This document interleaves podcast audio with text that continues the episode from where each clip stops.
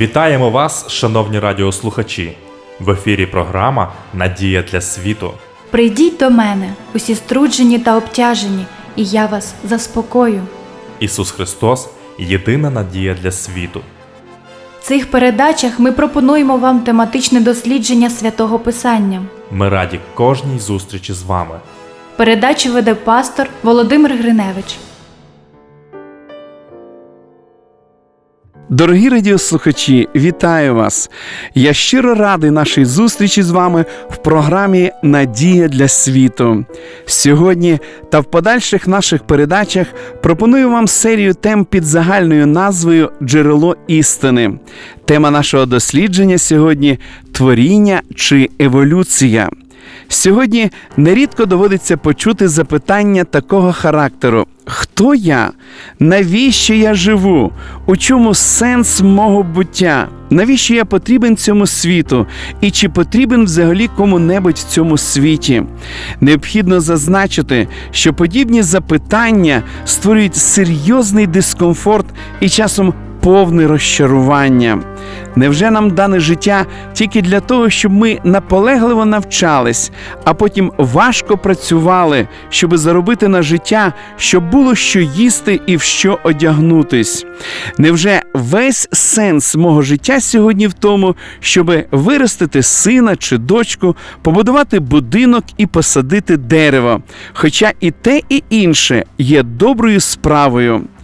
Якось в інтернеті я прочитав лист роздуми студентки педагогічного факультету одного з державних університетів. Вона писала: колись мої дивні дитячі захоплення, телескопи, книги з астрономії і зовсім не дитячі запитання, навіщо я живу, що буде після смерті, дивували і ставили в глухий кут моїх батьків.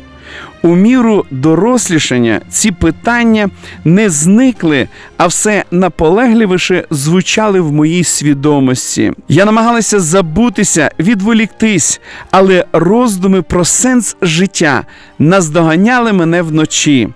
Північ це завжди був моїм часом, зоряне небо і тиша. І знову появлялись запитання: хто створив ці зірки, планети? Як з'явилася людина, хто нам дарує і забирає життя, і за якими законами це відбувається? І нарешті, хто я є в цьому світі? Я перечитала багато наукових і навколонаукових книг, стала вивчати езотерику і впала у вічай. Чи є відповідь на ці запитання? Чи може святе письмо знайти правильну відповідь і відкрити нам наші справжні витоки життя, віри, любові і щастя? Давайте повернемося до витоків, повернемося до початку життя на землі, повернемося до тих днів творінь, коли всемогутній Бог створив цей світ і людину на землі. Хтось може подумати, невже так важливо нам копатися в тому далекому минулому? Минулого не повернеш. Може, потрібно тільки про майбутнє думати. Сьогодні в нашому суспільстві дуже часто можна почути таку фразу: народ, який не знає своєї історії або свого минулого, не має майбутнього. Ось тому ми знову і знову повертаємося до витоків, щоби знайти той необхідний фундамент для нашої віри, для християнства, для впевненості, що ми йдемо істинним шляхом. Знаючи основи істини, ми побачимо і як життя потрібно будувати, і як долю щасливо знайти. Пророк Ісая розкриває перед нами, який був задум у Бога, коли Він творив нашу землю. Бо так промовляє Господь, Творець неба, Він той Бог, що землю формував та її вчинив, і міцно поставив її. Не як порожнечу її створив, на проживання на ній він її формував. Я Господь, і немає більш іншого Бога. Коли знову і знову перечитуєш перші розділи Біблії, то неможливо не помітити, якою любов'ю і турботою про людину наповнений весь творчий процес, що був здійснений Богом. Подивіться, що говориться про жилплощу, що була представлена в розпорядженні молодій сім'ї для Адама і його супутниці Єви. В другому розділі книги буття написано: І насадив Господь Бог рай у Едемі на сході, і там осадив людину, що він її створив. Як ви оцінюєте своє житло? Воно чимось нагадує рай? Як правило, найчастіше можна почути: нам би розширити квартиру, поліпшити її, ремонт зробити б, оновити. А якщо ми побували в гостях або на відпочинку, і нам там дуже сподобалося, то ми, можливо, захоплено ділимося враженнями, що ось там все було красиво, все було в достатку. Іноді при цьому додаємо таку оцінку, як в раю побували. Але повернемося знову до початку життя на землі.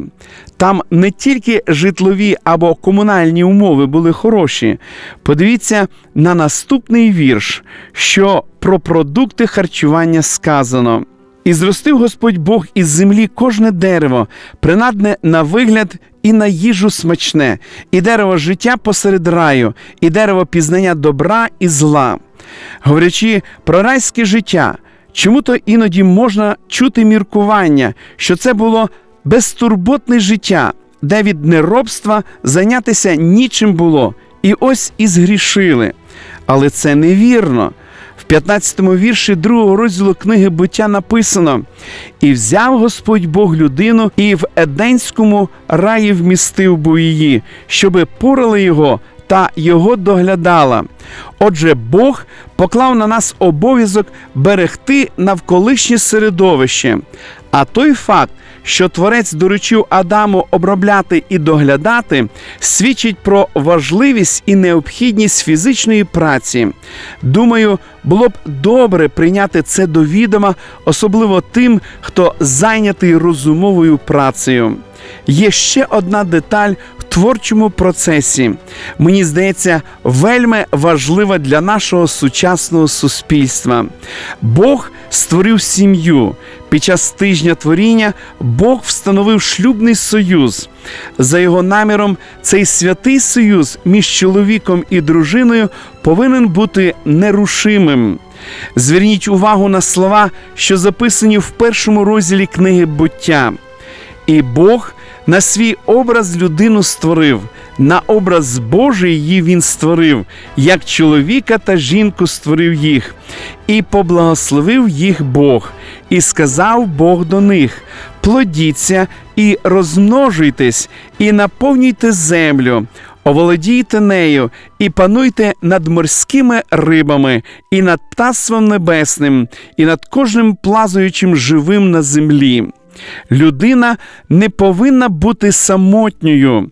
Ми народжуємося в сім'ї і повинні створити свою сім'ю.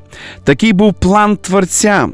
Все філософствування на користь самотності, що добре жити одному, адже ти нікому нічим не зобов'язаний, нікому нічого не винен, ні про кого не потрібно дбати, дружини немає, дітей немає. Одним словом, краса і благодать.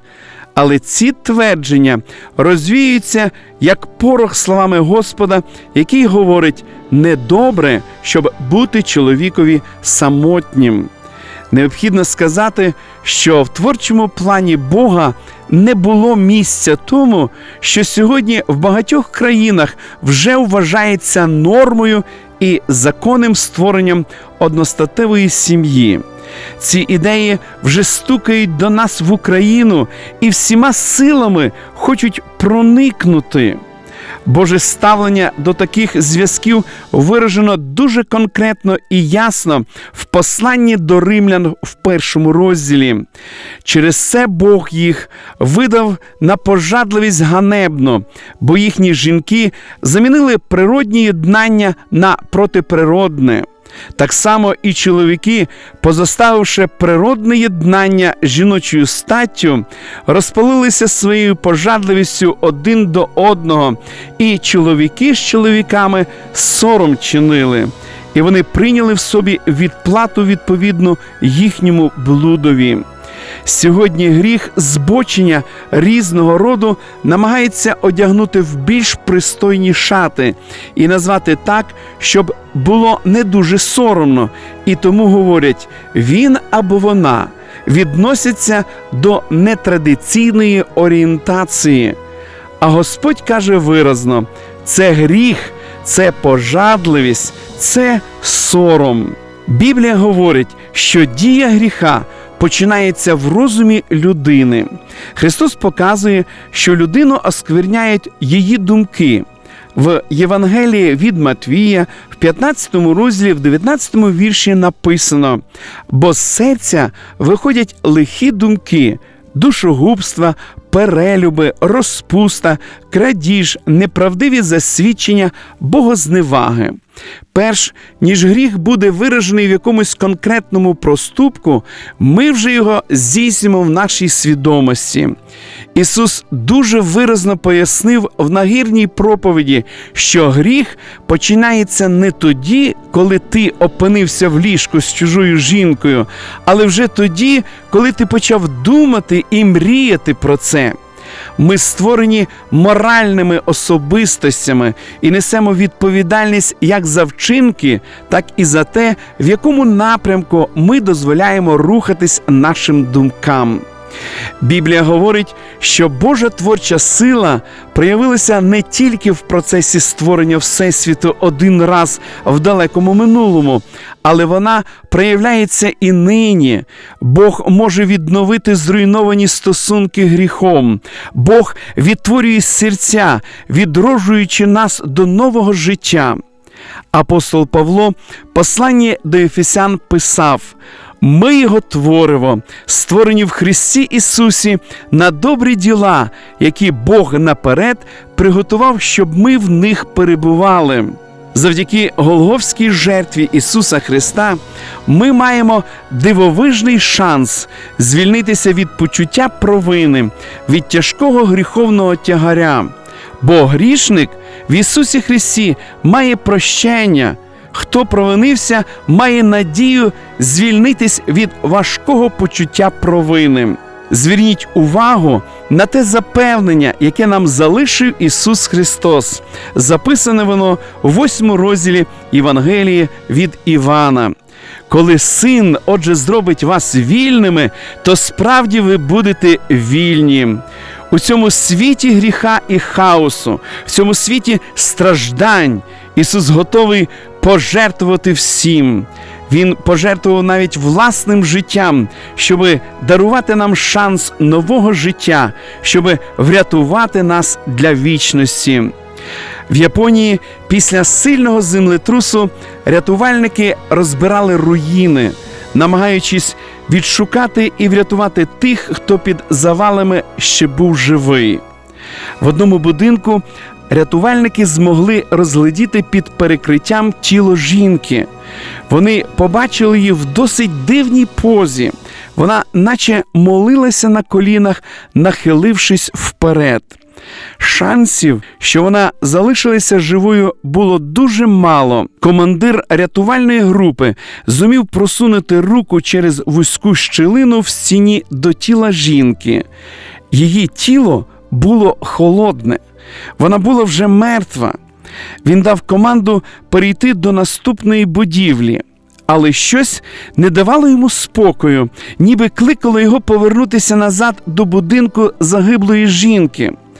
Вони змогли пробратися ще трохи ближче, і він знову просунув руку, щоб обстежити місце під тілом жінки. Раптом він схвильовано скрикнув: Тут дитина! Вся команда почала ретельно прибирати уламки навколо тіла жінки. Під нею лежав трьохмісячний хлопчик, загорнутий у квітчасту ковдру. Очевидно, що жінка пожертвувала собою заради спасіння сина. Коли будинок рухнув, вона закрила його своїм тілом. Маленький хлопчик мирно спав. Коли керівник команди взяв його на руки, швидко прибув лікар, щоб обстежити хлопчика. Розгорнувши ковдру, він побачив мобільний телефон. На екрані було написане повідомлення: Якщо ти виживеш, пам'ятай, що я люблю тебе. Така любов матері. Любов Ісуса до нас, Його дітей є набагато більшою. Він пожертвував своїм життям заради того, щоб ми знову могли жити і жити з ним навіки. Шановні радіослухачі, запрошую вас відвідати наші богослужіння, які відбуваються щосуботи у вашому місці з 10 години ранку. Детальну інформацію ви можете дізнатись за номером телефону 0800 30 20 20. Я прощаюсь з вами до наступної зустрічі. До побачення.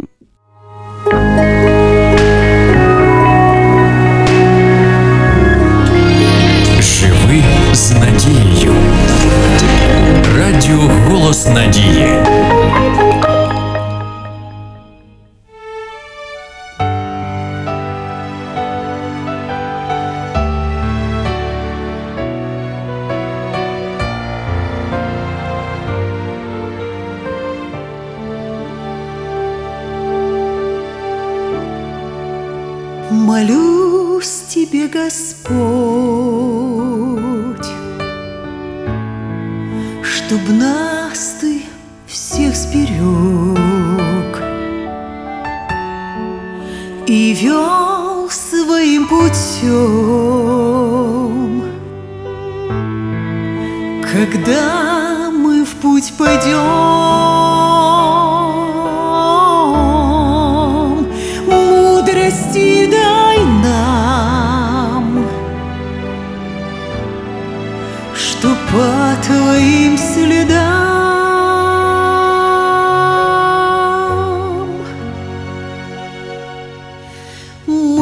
могли идти в небо, чтобы дойти, вечно жить с тобою там.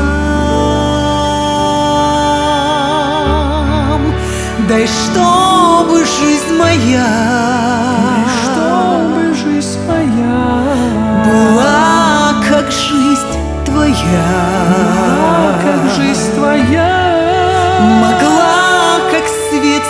светить,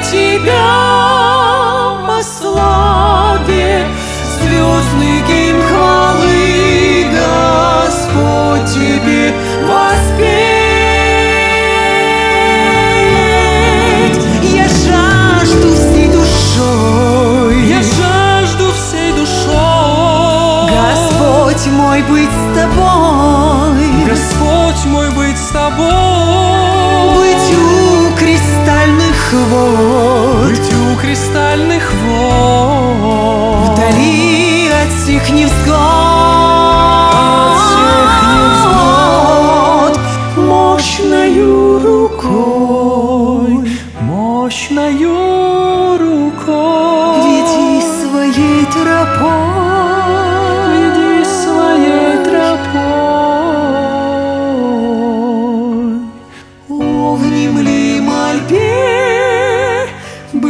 О,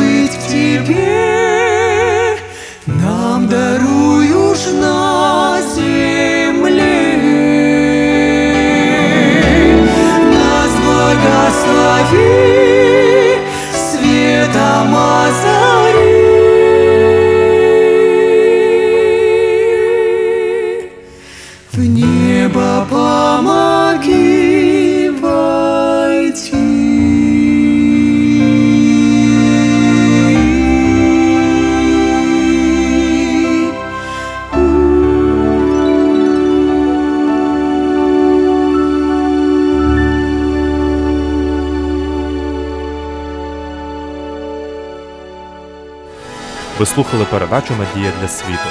Ми будемо раді наступній зустрічі з вами.